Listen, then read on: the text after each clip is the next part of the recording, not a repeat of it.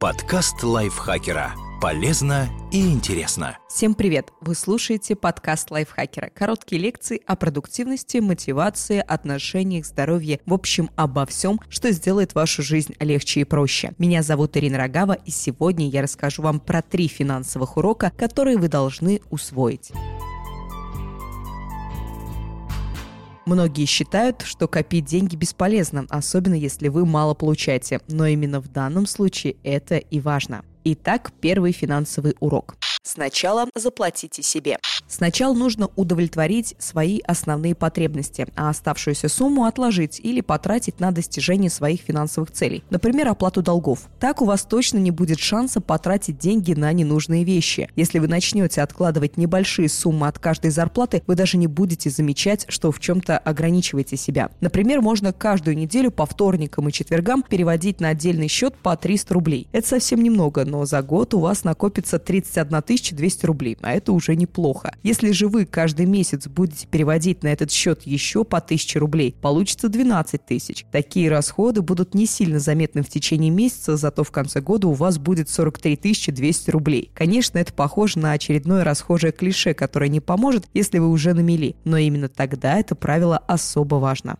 Второй урок – заведите собственный резервный фонд. Когда мы сталкиваемся с какой-то непредвиденной ситуацией, не имея резервного запаса средств, мы часто совершаем ошибки. Психологи и экономисты обнаружили, что в таком состоянии мы становимся грубее и импульсивнее, у нас снижаются когнитивные способности. Мы не можем объективно оценить ситуацию со стороны. Чтобы справиться с этой проблемой, нам приходится брать микрозайм или расплачиваться кредитной картой. Для таких ситуаций должен быть резервный запас, иначе легко можно погрязнуть в долгах.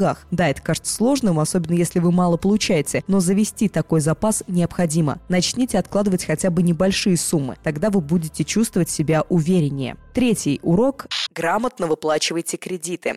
Еще один важный урок, который нужно усвоить. Если банк одобрил вам выдачу кредита, это еще не значит, что вам будет легко этот кредит выплачивать. Ведь кредиторы зарабатывают на процентах. Банку выгодно, чтобы вы вносили небольшие суммы каждый месяц и больше тратили на оплату процентов. Если вы хотите быстрее выплатить кредит, следите, чтобы эти деньги не ушли на погашение процентов. Защищайте свои интересы и не забывайте, что кредиторы не на вашей стороне. Несмотря Несмотря на народную мудрость, утверждающую, что мы учимся на своих ошибках, исследователи обнаружили, что зацикливаясь на прошлых неудачах, мы отрицательно влияем на свои привычки в настоящем. Постоянное обдумывание своих промахов может привести к тому, что мы только будем повторять их снова и снова. Когда вы извлекли из своей ошибки полезный урок, перестаньте заниматься самобичеванием и двигайтесь дальше, ведь от этого вполне может зависеть ваше финансовое благополучие в будущем.